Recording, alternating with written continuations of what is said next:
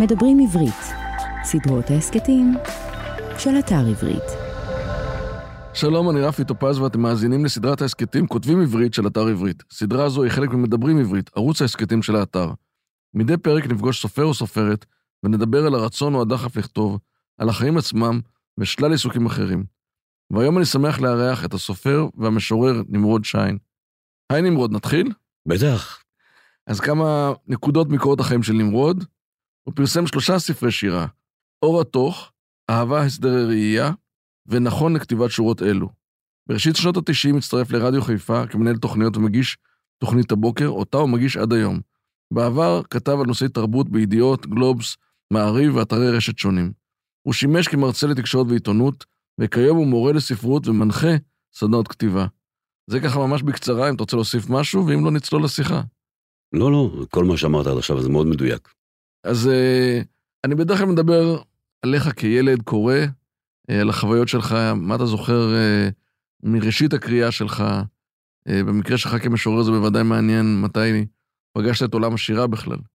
אני פגשתי את עולם השירה למעשה כבר מילדות. זאת אומרת, אבי, שהיה ניצול שואה ופלמחניק וציוני גדול, והחזיק על, המדפים את, כמובן את כל כרכי הטור השביעי של אלתרמן, ועל אה, אלתרמן וחיים גורי וחיים חפר, אלו היו ספרי ה- ה- ה- הילדות שלי, זאת אומרת, אה, אני זוכר בגיל מאוד מאוד צעיר, למשל את אה, שירת שנדור פטפי, זה הביאליק של ההונגרים, שאבי גם העריץ, אז ככה שהשירה הייתה עבורי איזשהו פסקול בגיל מאוד מאוד צעיר, אימא שלי גם הייתה מורה לעברית, והדרך שלה בבית הספר ללמד תלמידים את, ה, את השפה הייתה גם דרך אה, שירים ודרך אה, שירה.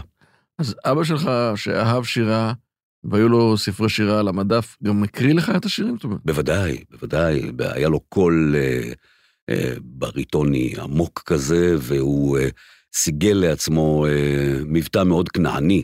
הוא היה הונגרי, אבל הוא, הוא, הוא דיבר בחטא ועין, והשתדל להישמע מאוד בין המקום. ואתה זוכר, מתי אתה זוכר את עצמך כבר קורא לבד? אה, והאם, מה קראת בתור ילד? מה אתה זוכר שקראת? תראה, בתור ילד לא היו לי חברים.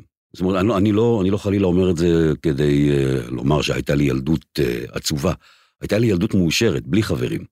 Uh, הייתה לי ילדות עם המון המון דמיון. זאת אומרת, עד שההורים שלי זרקו אותי מהבית הלכה למעשה לתנועת הנוער, או, או ששלחו אותי לשדה בוקר ללמוד במדבר מרחק מאות קילומטרים מהבית, העיסוק שלי בעיקר היה עולם הדמיון וגם עולם הספרות. אני, אני חייב לומר שלא קראתי, אה, נאמר, אה, קלאסיקות, הייתי קורא כל דבר. זאת אומרת, הייתי יכול, נאמר, במקום ללכת לבית הספר, ללכת לחנות ספרים יד שנייה, ולקחת אל החוסמסה שם, דיונות של אה, חולון, לקחת לעצמי ספר אה, אזרחות, על, על הסכסוך הישראלי-פלסטיני. אין לי מושג למה עשיתי את זה, אבל אה, קראתי כל מה שהצלחתי אה, אה, להחזיק ביד, אמ, ויכול להיות שפסיכואנליטית אה, זה היה סוג של אולי בריחה מהמציאות, אבל, אבל כל הזמן ברחתי למילים. ואתה אומר שעברת בעצם לשדה בוקר ללמוד בתיכון? כן, כשסיימתי את כיתה ח' הייתי יכול להתקבל לכל בית ספר, כי הציונים שלי היו מצוינים, הייתי... עד כיתה ח' הייתי תלמיד מושלם. ושם זה נפסק. בסוף כיתה ח', אה, אה, אחותי הבכורה שכנעה את ההורים שלי שהדבר שהכי טוב שיקרה לי, זה שישלחו אותי כמה שיותר רחוק מהבית. עכשיו, אני מדבר איתך, גוש דן, שדה בוקר, אז, 1978, זה לא היום כביש 6 ואתה שעה ורבע בשדה בוקר. אה, זה היה הקצה השני של כדור הארץ, והם פשוט שלחו אותי, אני הלכתי בחפץ לב, כי מאוד אהבתי טבע, מאוד אהבתי בעלי חיים, מאוד אהבתי את ה... וזה בית ספר לחינוך סביבתי, זה היה הדבר שהכי מתאים לי. אבל שם בסוף כיתה ח', תחילת כיתה ט', אה, אני יודע שזה נשמע קצת קלישאתי, יש את הרגע הזה שבו אתה יכול להמציא את עצמך מחדש. הגעתי למקום שבו אף אחד לא הכיר אותי, ובו יכולתי ביום הראשון ללימודים להחליט מי אני רוצה להיות. ושם החיים שלי קיבלו תפנית.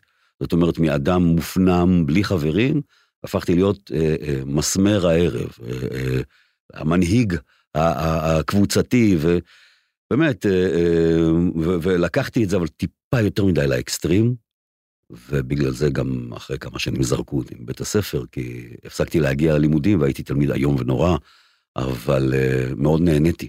אז התקופה, אתה זוכר אותה כתקופה טובה? תקופה מאושרת. אני, אני זוכר, לא, לא הגעתי לכיתה. מתוך 15 ציונים היו לי 13 שליליים. זאת אומרת, היה לי רק חיובי במוזיקה וציור. אבל כל האחרים היו שליליים, וכמובן שלא יכולתי להמשיך ללמוד בית הספר.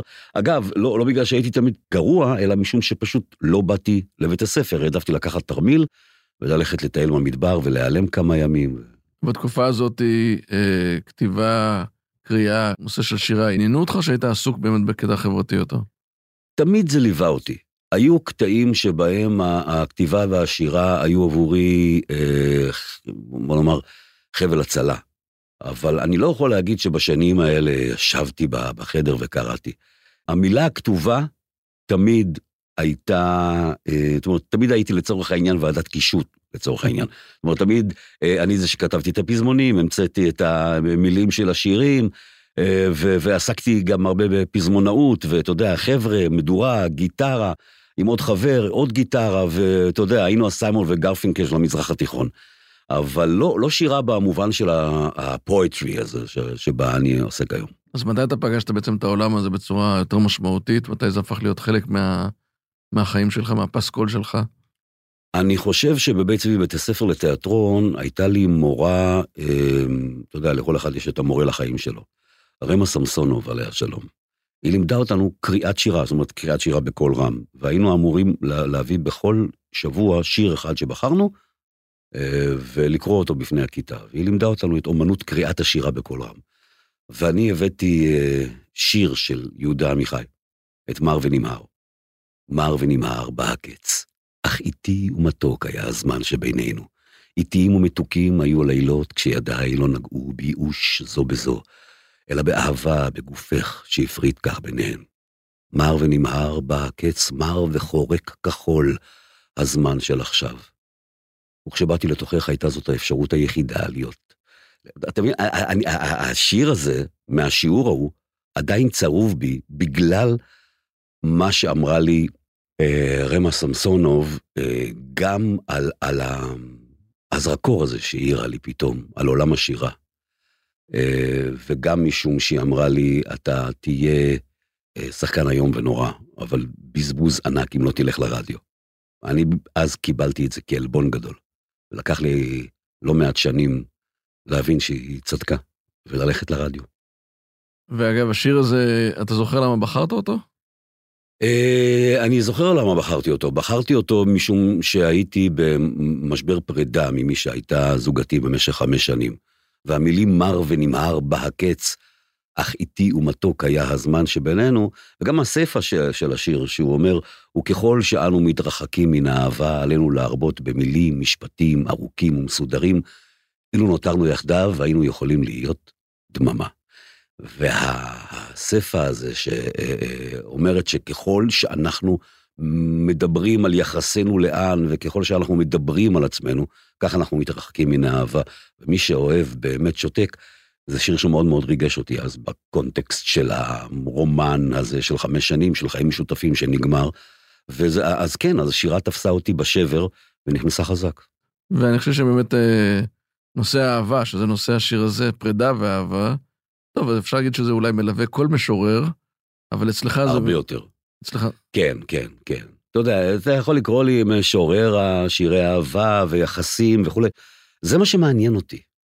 זאת אומרת, אה, אה, אני, אני זוכר ישיבה עם טל ניצן אחרי הספר השני שיצא, אהבה הסדרי ראייה, אז טל אמרה לי, נמרוד, אתה חייב להרחיב את מוטת הכנפיים שלך, לכתוב גם על דברים אחרים. אבל אני לא יכול לכתוב בהזמנה.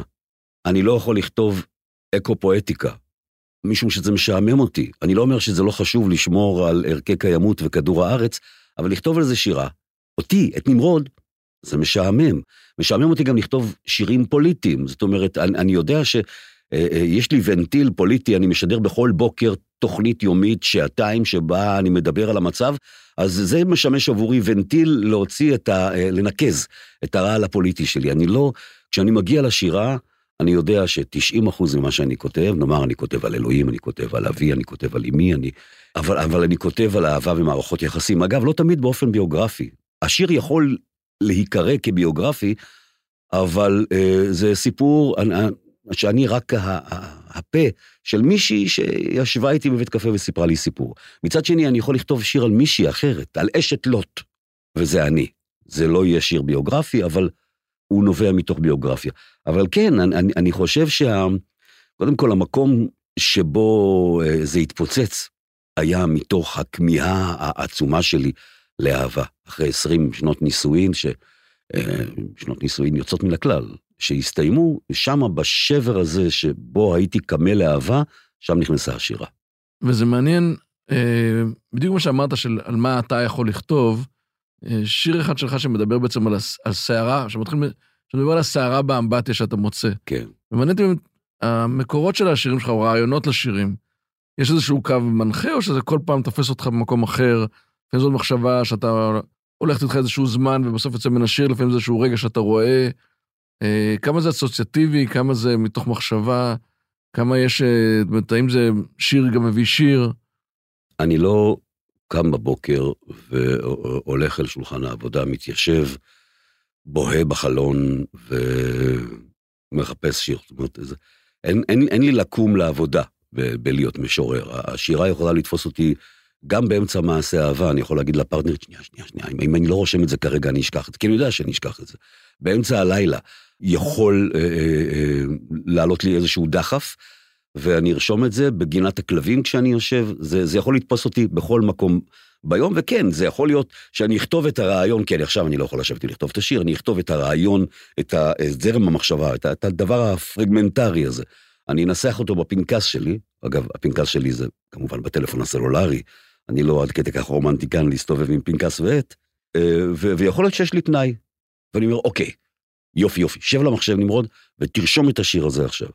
אבל השיר זה גם, אתה יודע, זה דבר שהוא גם פלקסבילי והוא גם משתנה, ושיר שכתבתי עכשיו וזה, ויכול להיות שאם נתתי לו רגע להתקרר על השיש, יכול להיות שאם אני אחזור אליו עוד שלושה ארבעה ימים, אני אקח אותו למקום אחר לגמרי, או, או אשנה אותו, כי שיר זה דבר שכל הזמן משתנה, לא רק באופן שבו הוא עובר את המרחב בין הדף לעיניים הקורות, אלא גם באופן שבו הוא עובר בינך לבין הדף. הוא כל הזמן משתנה. אני, אני, אני יכול לקרוא היום שירים שכתבתי לפני תשע או עשר שנים, ואני עצמי אקרא אותם שונה ממה שכתבתי. אגב, כשאתה באמת אה, קורא שירים שכתבת לפני שנים, או העיסוק הזה באהבה, אתה מרגיש שאתה מבין היום אהבה טוב יותר, אתה מבין אהבה עבורך טוב יותר, אתה מסתכל היום על אהבה אחרת משהסתכלת. זאת אומרת, הכתיבה של השירה הזאת היא מעבירה אותך גם איזושהי דרך בנושא של אהבה? אני נחשב יותר בעיני הסביבה כמי שיכול לתת עצות, אבל אם יש את העצה הכי טובה, עצת הזהב, זה אל תקבלו עצות באהבה. אתה יודע שליהודה עמיחי יש שיר של uh, עצות האהבה הטובה, זה שם השיר. והוא נותן שם עצות, ואתה מסתכל על החיים הביוגרפיים של יהודה עמיחי ואתה אומר, בן אדם, אתה רוצה לתת לי עצות על אהבה בחייך. אך זה, זה, זה, איי חרבות חיי האהבה שלך. למה שאני אקח ממך עצות, ל... אל תיקחו עצות ממשוררים ואל תיקחו עצות מסופרים, הם עושים מזה אחלה אומנות, אבל הם לא פסיכואנליטיקנים, והם לא אה, אה, מדריכים, והם לא קואוצ'רים. אגב, יש איזה גל עכשיו אה, של שירה ניו אייג'ית כזאת, שכל משוררת או משורר, בעיקר ברשת החברתית, פותחים שירים בכל אשר על אדם לעשות, ופתאום נהיה, כולם נהיו גורואים פרדס חנה כרכור כאלה. אה, לא, זה, זה, זה בולשיט. זה, זה, אני, אני לא אוהב שירה שמייעצת, ואני גם לא מחזיק מעצמי יועץ גדול. אני יכול מקסימום לשבת על שפת הבור כשאדם נמצא בו, ולשבת אה, על שפת הבור ולהסתכל עליו ולהגיד לו, אחי, גם אני הייתי שם. זה המקסימום שאני יכול לעשות, אבל לא לתת לו עצות איך לצאת משם. אגב, את לימודי המשחק, אה, סיימת, רוצה להיות אה, שחקן? למרות... אני, ה... החלום שלי היה להיות שחקן תיאטרון. כן, זאת אומרת, סיימתי את בית צבי, ובאמת, אה, אתה יודע, הלכתי לאודישנים אה, וכולי. למזלי, תמיד במשברים גדולים קורים לי דברים נפלאים. למזלי, זה, השנה הייתה 1991, וזה היה מלחמת המפרץ. וכל השוק, כל התעשייה של הבימות, אני לא יודע אם אתה זוכר, אתה עוד צעיר, לא יודע בין כמה היית ב-1991, אבל אבל אה, זו תקופה שגזרה עליי אבטלה. מתוך האבטלה הזו, אה, פתאום, אה, אתה יודע, הזיזו לי את הגבינה.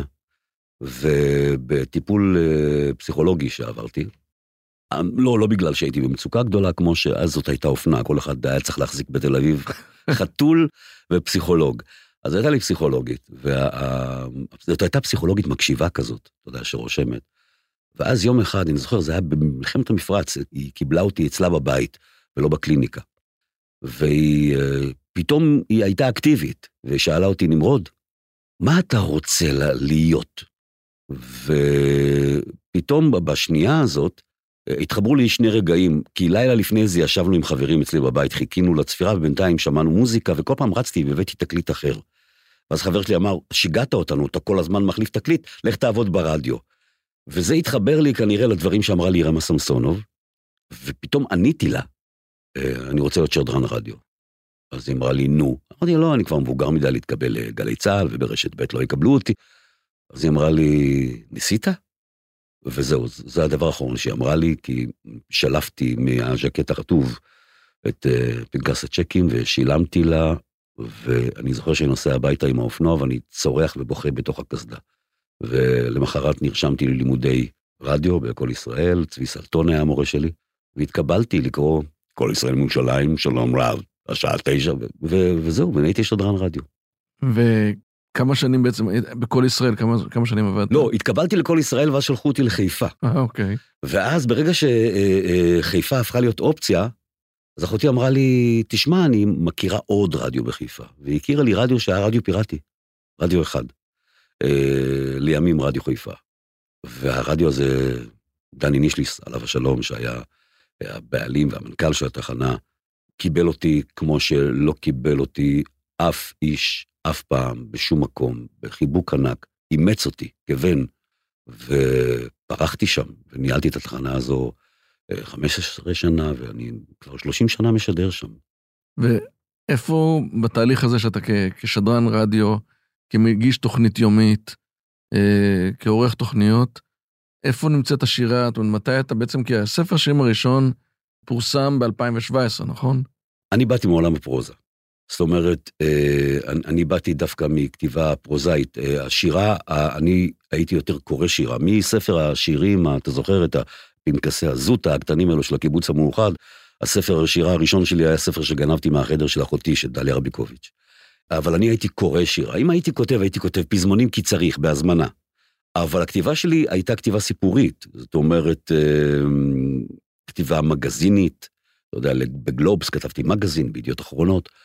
הכתיבה שלי לא הייתה שירה, אני uh, התחלתי לפרסם לראשונה שירה, uh, למרות שהתחלתי בגיל 16 וחצי כבר לה, להקליד על מכונת כתיבה שירה.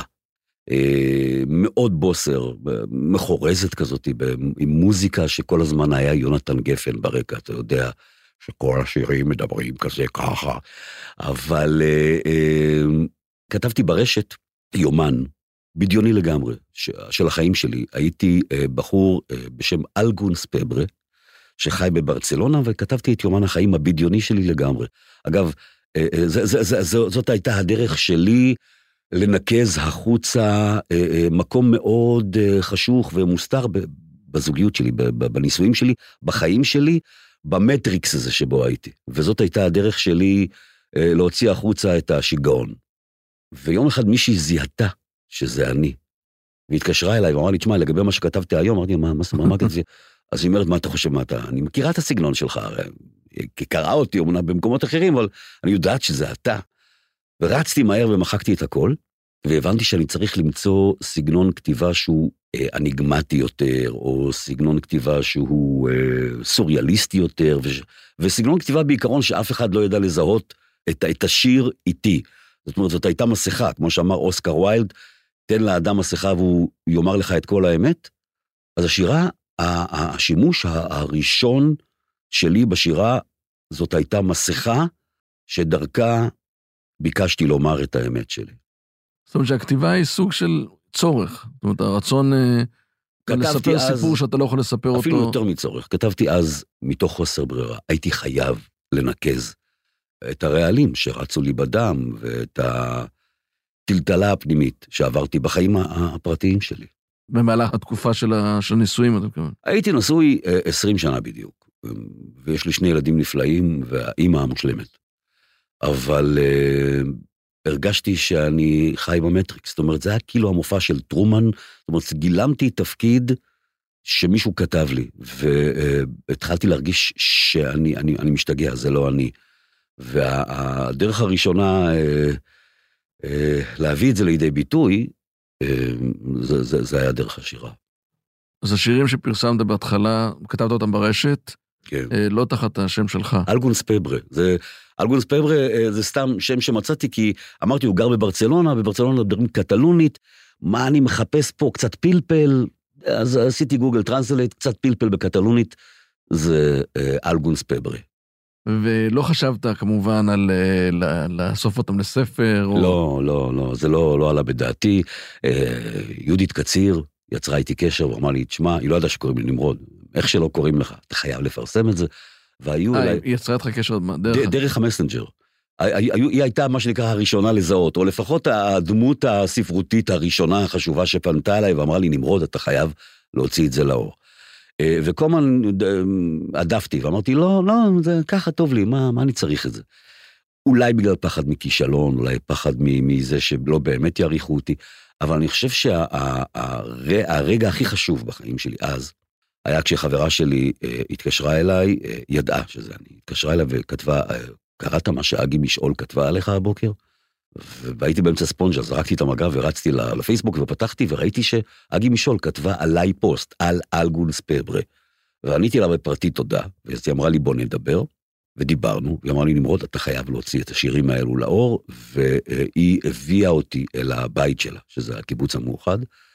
והיא אמרה לי, תשלח לי שירים, ושלחתי לה, והיא שלחה אותם לפרופסור עוזי שביט, עליו השלום, ועוזי שביט, קיבלתי יום אחד טלפון, זאת הייתה טל מהקיבוץ המאוחד, והיא אמרה, נמרוד, שלום, פרופסור עוזי שביט רוצה לדבר איתך. וזאת הייתה שיחה מאוד קצרה, הוא אמר לי, נמרוד, שלום, אני לא מוציא לאור ספרים של אנשים שמעולם לא פגשתי. וזהו. ואז הזמין אותי לפגישה, שהייתה מרגשת, כי אתה צריך להבין, הקיבוץ המאוחד זה הפרלשז של השירה העברית, זה, זה לאה גולדברג, זה, זה אה, אה, גורי, זה אברהם חלפי, וכמובן נתן אלתרמן. אז אני יושב מול אדם שבגב שלו יש את כל שירת אלתרמן, וישבתי שם כמו ילד, ופשוט איבבתי, בכיתי מרוב התרגשות שהגעתי לה, באמת לה, לאולימפוס של השירה הישראלית, וזאת הייתה כניסה מאוד... Uh, דרמטית ומרשימה עבורי, וגם מאוד מטלטלת ברמה הרגשית, כי לא, לא דמיינתי שספר השירה, ספר הביקורים שלי, יהיה רב המכר של אותה שנה בעולם השירה. לא דמיינתי שאני אמכור ממנו אלפי עותקים. זאת, זאת הייתה, זה היה ורטיגו כזה, שלקח לי זמן להירגע ממנו. ועבודה על הספר, על אה, אור התוך, בעצם קיבצת שירים שכבר היו לך? בוודאי. אה, הייתה עוד עבודה, שאתה עכשיו פתאום אוסף אותם ומקבץ אותם לספר. היו השלמות, הסתכלת פתאום על דברים אחרת, חיפשת את המכנה המשותף. היו גם דברים יותר אופרטיביים, או שאתה באמת... אה, תראה, אה, קודם כל, אספתי המון חומרים של שנים, הרבה יותר מספר. ואני ומי שהייתה אז זוגתי, ישבנו ועשינו את הסלקציה הראשונית. מה שלא, X, מה שכן, V, אתה יודע, עד, עד שאספנו אה, אה, מספיק חומר ליותר מספר. ואותם שלחתי למי שהייתה העורכת שלי. ואז נסעתי אליה לקיבוץ וישבנו, והיא הייתה העורכת הראשונה שלי, אה, של אור התוך, אה, אני צריך לתת לה את הקרדיט, אני... והיום אני מסתכל על זה בספר הראשון ואני אומר, לא, הייתי צריך להשאיר. אתן לך דוגמה קטנה. כתבתי בשיר קטרקט, והיא אמרה לי, לא, תכתוב קטרקט בעברית. איך אומרים קטרקט בעברית? יירוד. איך? יירוד. הבנתי. יירוד, י' ר' ו' ד'. וכתוב שם יירוד. אומרת, כי, כי אמרתי לה, אבל אנשים לא יודעים מה זה יירוד. אז היא אמרה לי, אז שילכו לאנציקלופדיה, שילכו למילון. מי ילך למילון? אנחנו באלף השלישי, אנשים פשוט לא הבינו את השיר. והיום אני יודע שהייתי משאיר קטרקט, כי אני אומר קטרקט. בספר השלישי שלי, יש משפט שאומר, באחד השירים, אתה בעצם בעלי. אז היא אמרה לי, לא, המילה בעלי לא טובה. היום לא אומרים בעלי, זה בעל, בועל, בעילה, תגיד זוגי, או תגיד, אמרתי לה, לא, אבל היא אמרה לי, אתה בעצם בעלי. אני, אני לא אשנה את מה שהיא אמרה, ו- ואני אני לא מפחד מהמילה בעלי, אוקיי? זאת השפה שלי, זאת השפה שבה אני משתמש. והיא אמרה לי, בסדר, תעשה מה שאתה רוצה, וזה נשאר בעלי. בנושא הזה שאתה, אתה יודע, אתה לא צמחת ב, בעולם הספרות, אתה יודע, לא למדת ספרות באוניברסיטה, לא היית במיליה של המשוררים, זה הטריד אותך בהתחלה של להגיד, אפרופו, מה מודרני, מה עכשווי, הסגנון, אה, צורת הכתיבה. זאת אומרת, כמו שאתה אומר שישבת פתאום מול העורכת אה, של הקיבוץ המאוחד. לא, אני ישבתי מול העורכת של הקיבוץ המאוחד כבר אחרי שלמדתי ספרות באוניברסיטה. אני הלכתי ללמוד ספרות באוניברסיטה בגיל 50. זאת מתנה שהענקתי לעצמי למולדת 50, כשעזבתי את הבית, ואמרתי, אוקיי, עכשיו אני הולך לעשות מה שאני אוהב באמת. אז הלכתי לאוניברסיטה ונרשמתי ללימודים ולמדתי ספרות. ומי שכתב את ההמלצה על הספר שלי בגב הספר הוא המורה שלי באוניברסיטה, פרופסור רפי וייכרד, שהיה המורה שלי, והוא גם זה שליווה אותי וייעץ למשל על האם כדאי שהעטיפה תהיה שחורה או לא. הוא אמר לי, כן, כן, שחורה, כי זה יבלוט, והוא נתן לי טיפים ו- ואפילו קרא את השירה שלי בהשקה של הספר. אמ, אבל בכל זאת, עדיין, כמו שאתה אומר, ויתרת למשל על קטרקט, למרות שכן היה לך גב, כמו שאתה אומר. כי הייתי צעיר ונרעד וירא, ואתה אתה, אתה חייב להבין שזה לא, לא הלכתי לאיזו הוצאה, שאתה יודע, יש היום הרבה בתי דפוס שקוראים לעצמם הוצאה. לא, אני הלכתי להוצאה הכי חשובה בעולם השירה הישראלית. זאת אומרת, זה לא משהו שהוא, אתה יודע, בוא נתווכח על זה. לא, הקיבוץ המאוחד ספריית הפועלים, זאת ההוצאה, זאת אומרת, להיכנס לשם זה להיכנס לאתוס, זאת אומרת, זה להיכנס לפנתיאון, זאת אומרת, אם ספר שלך יצא בקיבוץ המאוחד, אתה תלך לכל הספריות של האוניברסיטאות, וזה זה, זה משהו, כאילו אתה משאיר משהו לנצח, זה לא עוד בית דפוס שהדפיס לך 200 עותקים שתקועים לך בבגאז' ואתה מחלק את זה מתנה בבת מצוות. לא, זה, זה, זה, זאת הייתה כניסה שכן, גרמה לי איזשהו ורטיגו, וכן, אמרתי לעזאזל, אני צריך להיות... Uh, מכיר תודה, אני צריך את הכרת הטוב, אני צריך מה שלאה שניר אומרת לי, להרכין את הראש ולהגיד לה, בסדר. ואני מניח שיש הרבה שירים שם שאתה עדיין אוהב אה, לחזור ולקרוא אותם. יש שיר מסוים שאתה קשור אליו, כולם היו בניי אני מניח, אבל עדיין שיר מסוים שאתה קרוב אליו במיוחד ב... בספר הזה? אני חושב שיש שיר אחד שמבטא את ה... אתה יודע, הספר הזה הוא מאוד, לא רק ביוגרפי, אלא גם, יש לו גם איזשהו מבנה אפילוגי, זאת אומרת, יש, יש, יש סיפור. מי שקורא את הספר רואה שיש פה מהלך עניינים. ומהלך העניינים, השיא שלו כמובן זה השבר של הבית שבו חייתי 20 שנה, אל מול האהבה החדשה שאליה נחשפתי. במהלך ה... אתה יודע, וזו תהום.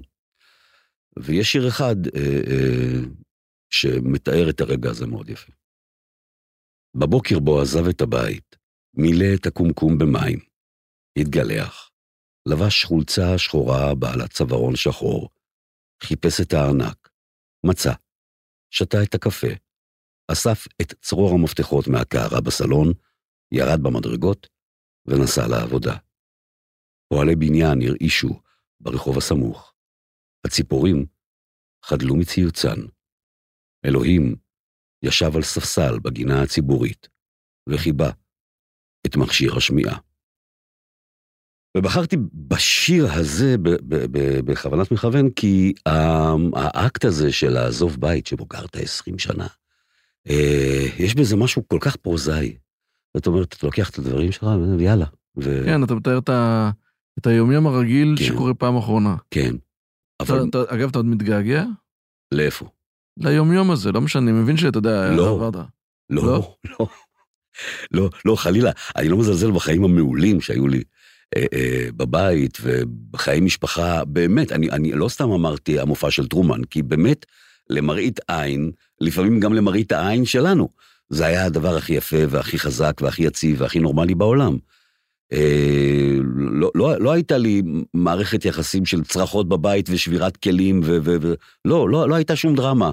הבית התנהל בנימוס גרמני, כמו שצריך, והכל היה בשקט ולא ליד הילדים, והכל היה בסדר.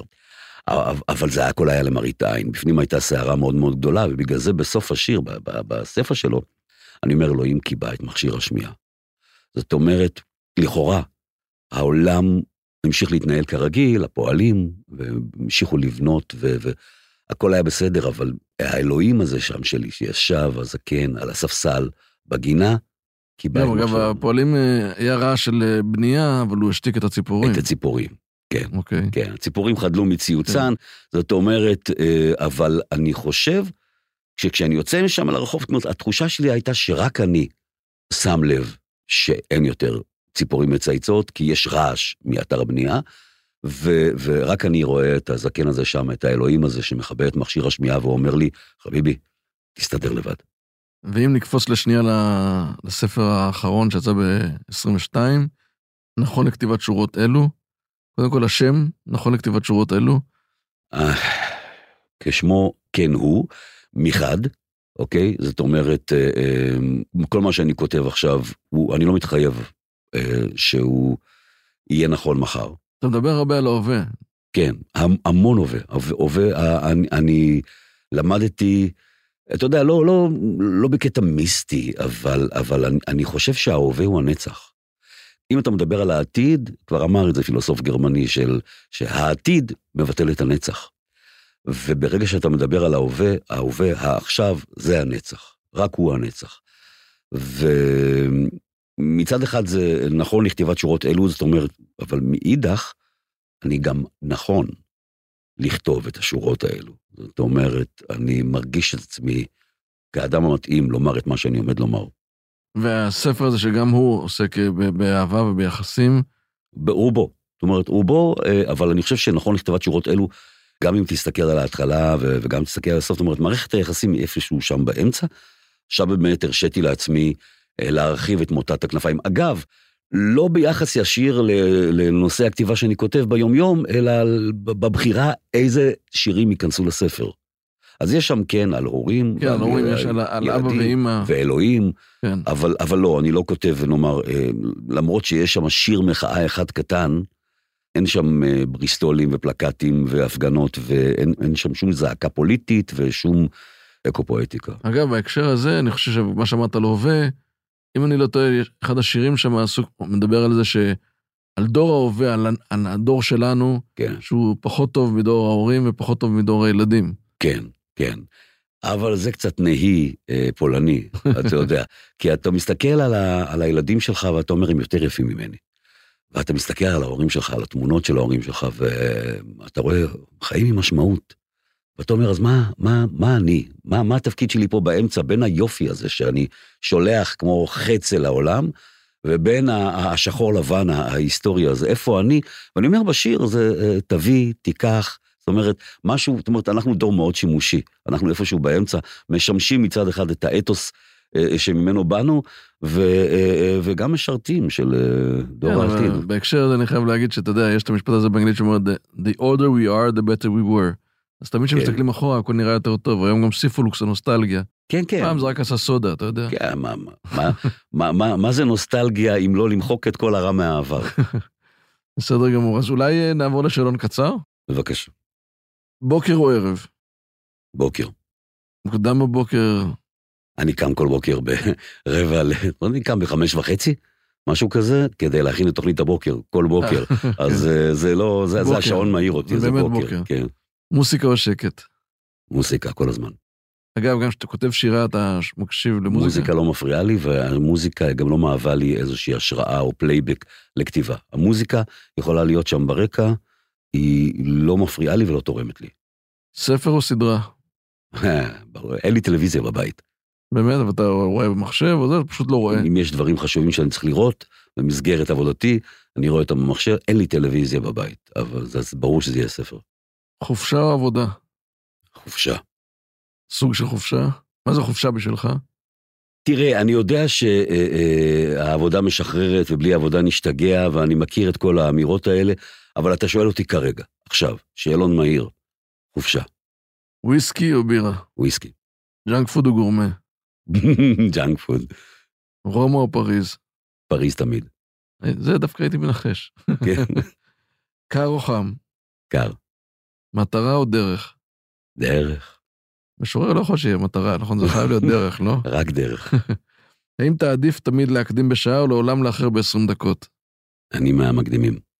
נמרוד, תודה רבה, היה מרתק. תודה לך. שמחתי מאוד לארח אותך, היה ממש כיף. תודה רבה רבה לך, איזה כיף. האזנתם לכותבים עברית, סדרת ראיונות עם סופרות וסופרים במסגרת ערוץ ההסכתים של אתר עברית. באתר עברית תוכלו למצוא אלפי ספרים בכל הפורמטים, דיגיטליים, קוליים ומודפסים, וגם, כמובן, את הספרים של נמרוד שיין. להתראות בפרק הבא. האזנתם לדברים עברית. סדרות ההסכתים מבית אתר עברית, חנות הספרים הדיגיטליים, מודפסים והקוליים הגדולה בישראל. ספר זה וספרים נוספים מחכים לכם באתר עברית.